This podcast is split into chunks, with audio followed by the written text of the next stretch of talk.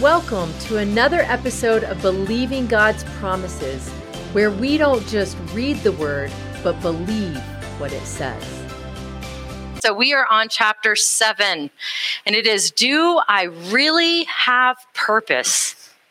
Do I really have purpose? Now, I want to tell you guys a little backstory about this because, excuse me, because this is so important to why I put this in the book and why I put it where I put it in the book. And so I know I told you guys the first uh, class that we had, the first meeting we had about how whenever God put it on my heart that our group needed to know more about their identity, that's what kind of got me into that mode of writing this book, right? Of Um, our tech guy is having issues. Um, he's he's going to get fired. I'm kidding. I love our tech guy. For those of you online, that is Nathan, just to clarify that. um, anyway, so God really put it on my heart that, that the church needed to understand their identity. And what I didn't tell you guys was in the beginning in order to write this book i didn't want to just throw out things that i knew. I wanted to get our groups input. I wanted to know things that they struggled with. I wanted to know as far as their identity went i wanted to know what they want, had questions about and and and just curiosities about. And so I had these little pieces of paper and I handed them out and said, Hey guys, if you'll write down the things that you have questions about, the things that you don't understand, the things that you struggle with, then I'm going to actually do this whole series based on that. And so I passed the paper out. They wrote down their different things and it was all anonymous. So I was like, I don't I'm not going to look at who you are. Don't write your name. I don't want to know. And then Nathan and I took them home, and that night we laid them out and there would be like five people of the condemnation. They wanted to understand how there was no condemnation in christ. You know 10 people about forgiveness. There were a lot about god loves me. That was a big one. Like does god love me all the time? Is that unconditional? Like what does that look like? And people were very curious. But the one that just totally blew my mind was this one. Do i really have purpose? Over 50% of the people in our group didn't think that they had purpose or they were questioning if they had purpose. And I was like, Lord, like these are believers. Our group was a discipleship group. So these are believers. They're people that that know jesus that walk with him. I'm like god this is the church. And and they don't know that they have purpose lord. And again i said we got to do something. What are we going to do lord? And he said teach them and so i began to study. Now the reason why i didn't put this at the beginning of the book is so important because our purpose and our calling those two go together and we'll discuss that in a minute but if I would have put it at the beginning, we would have been focused on that because it's fun, right? Um, purpose and calling, and oh, it's so much fun, and what has God got for me? But we need to understand His love for us. We need to understand that we're forgiven. We need to understand that He qualifies us. We needed to understand that we are worthy and we're valuable, not because of what we're doing, but of who we are, right? And so we had, I had to put this further to the end of the book so that we could come to this place where we're ready now to hear that. And so I began, and back then I began to seek God on what is this going to look like? How am I going to write this? How am I going to explain this, Lord? And He began to bring me back to whenever I was a child. He began to bring me back to whenever I had people all throughout my life that told me that I didn't have purpose, or maybe, you know, people that abused me that, that put that off on me, right? We've all, we've had that. Some of us have had that where people have abused us. It's not that they've told us you don't have purpose, but them doing the things that they've done to us have made us question do I really have purpose? If I had purpose, then why would something like this happen to me? And God began to show me my life. And He began to show me how, whenever I was a little kid, I wanted so bad to do something so big. I wanted to do something great. I wanted to change the world. And so I took these different avenues and I thought that taking an avenue, I would find my purpose, right? We, we do this. A lot of us have done this. I did cross country. I ran cross country. I played soccer. I was in theater. I, I was very involved in a lot because I was searching and I was wanting and I was just like I need to have a purpose. And I think part of me wanting that so bad is because I I didn't know who I was in Christ because I wasn't in Christ yet. Um, but for whatever reason, I I really went down these different avenues, and I never it never felt like okay, this is it. This is my purpose.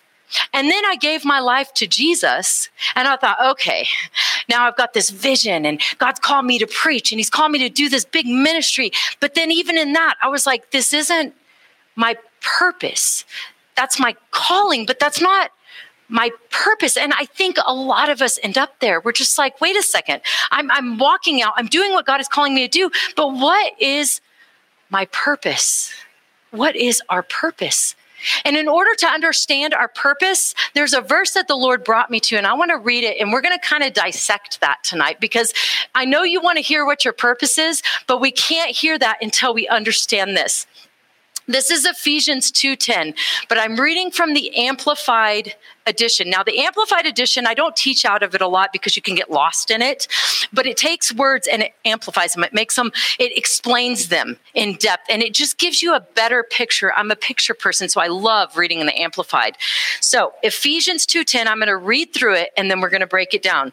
For we are his workmanship his own masterwork, a work of art created in Christ Jesus, reborn from above, spiritually transformed, renewed, ready to be used for good works, which is prepared for us beforehand taking paths which he set so that we would walk in them, living the good life which he prearranged and made ready for us. This is a beautiful scripture.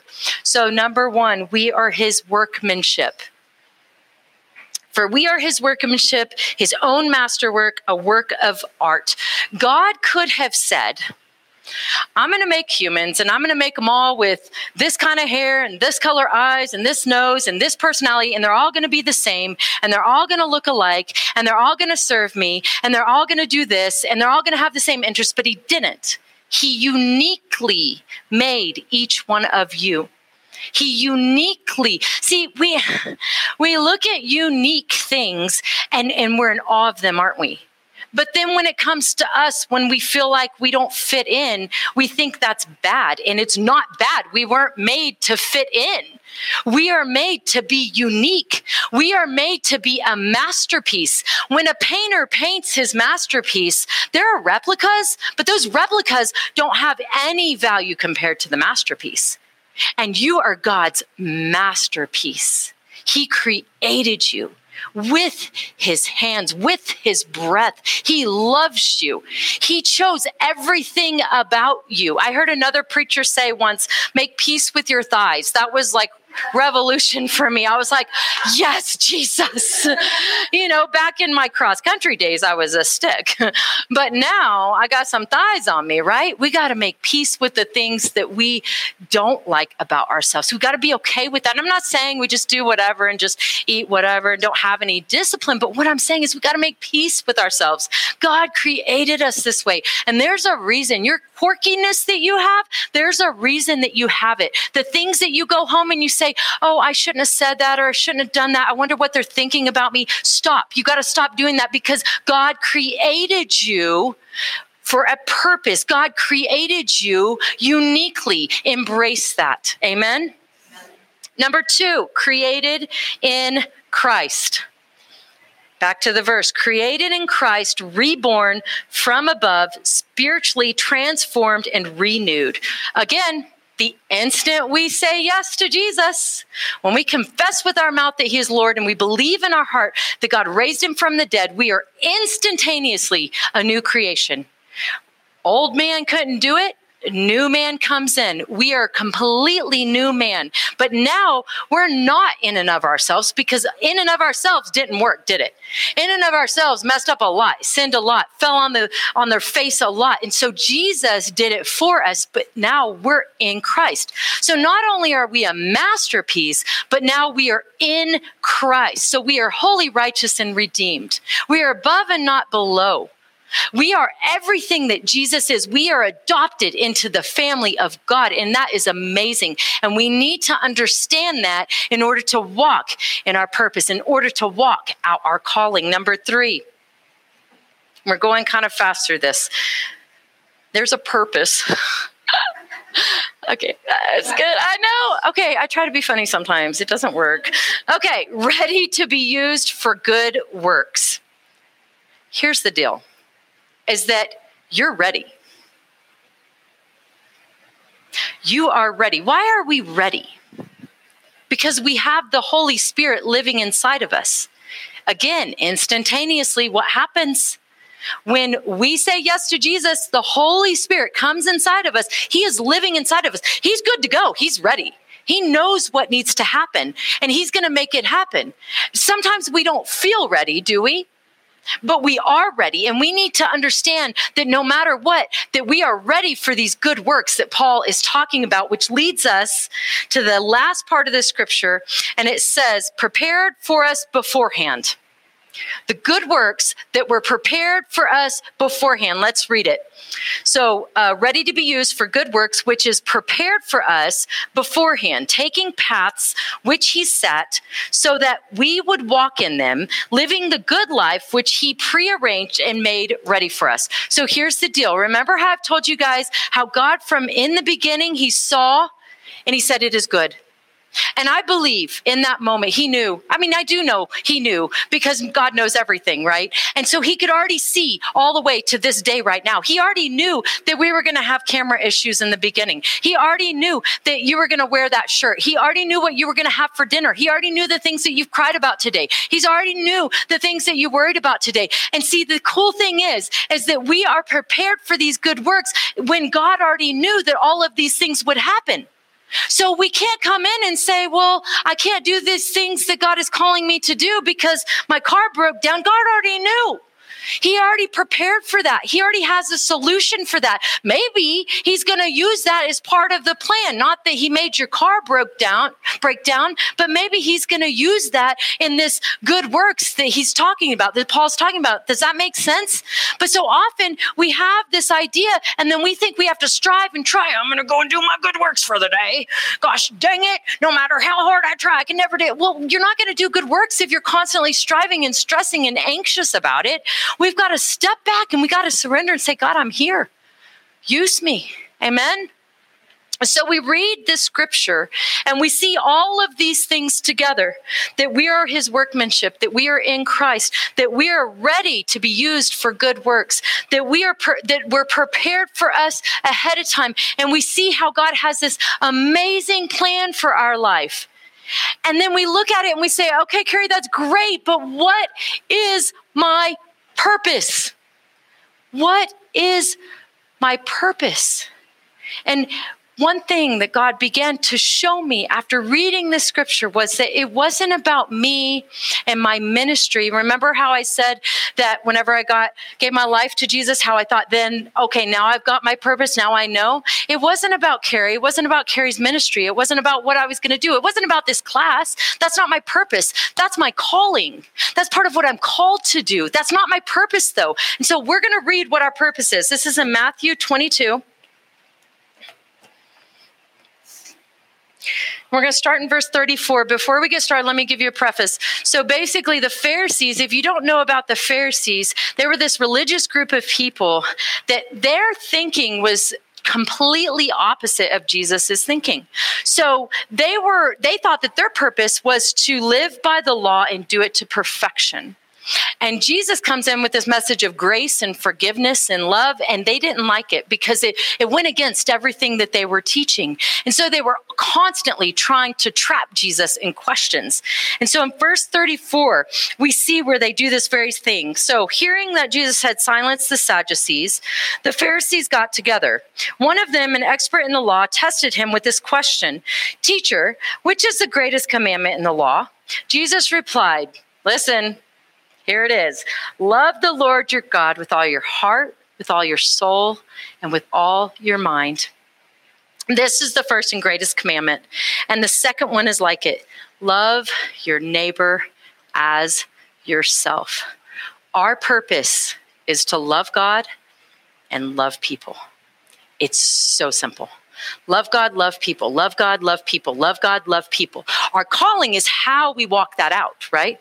So, you're a janitor. Well, all I do is sweep floors. I don't have a purpose. Yes, you do. Your job is to love God and love people. Well, all I do is sweep floors. I mean, I don't know how I can do that. Well, you can sweep those floors for the glory of God. You can praise Him while you're doing it, and you can love some people while you're there. Amen.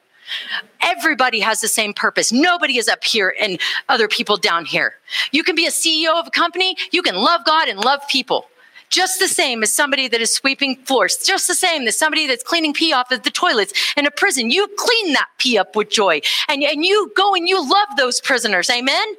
Love God and love people. Love God and love people. Nobody is better than anybody else. And I'm so sick and tired of seeing this in the church of all places. I'm like, no. When you study Jesus's life, everything that he did had a basis of loving God and loving people. You're like, well, Carrie, he did, you know, throw over the tables and he went off on the, the Pharisees and the Sadducees. Yes, because he loved God and he loved people.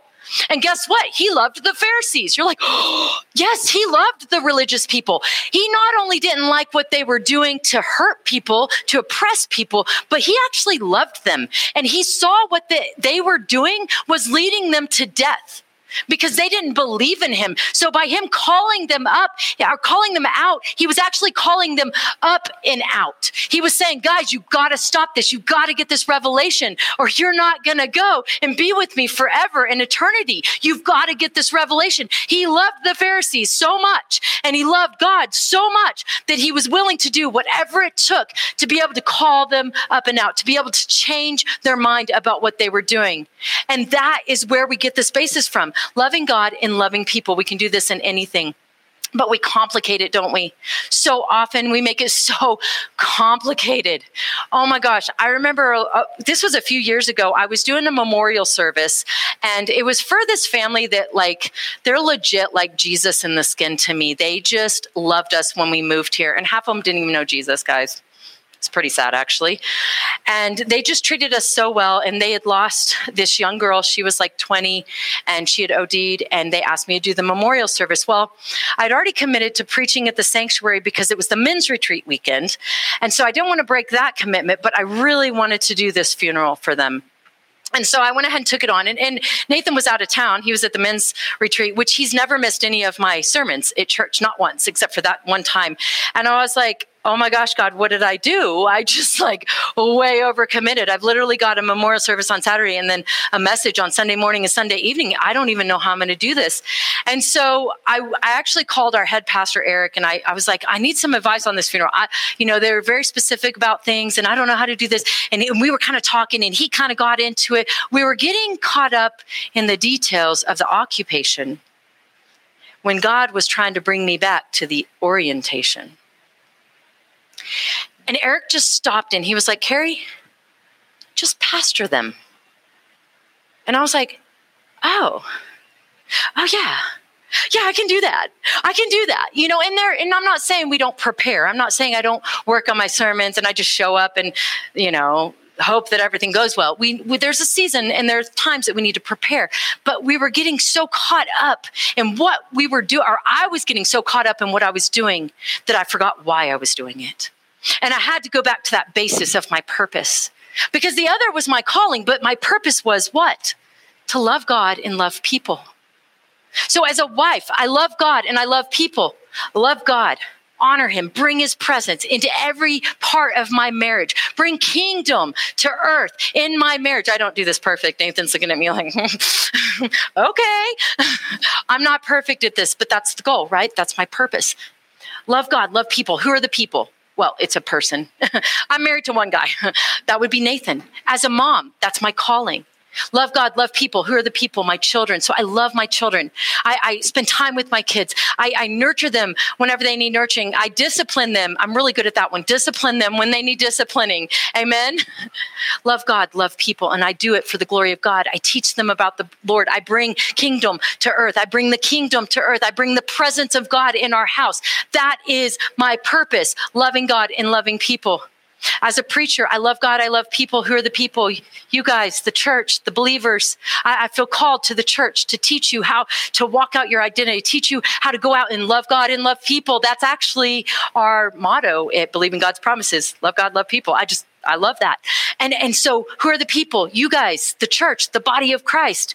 Love God. I honor God up here. God, this is yours. I surrender to you. Lord, I'm here. That's how I love God. God, I don't want to do this without you. I know I can't do this without you. We come to that place of surrender. That's our purpose. Loving God. God, I'm doing this for you. I don't want any of the glory, God. If you have to knock me on my butt, knock me on my butt. God, do whatever it takes. I just want to glorify you.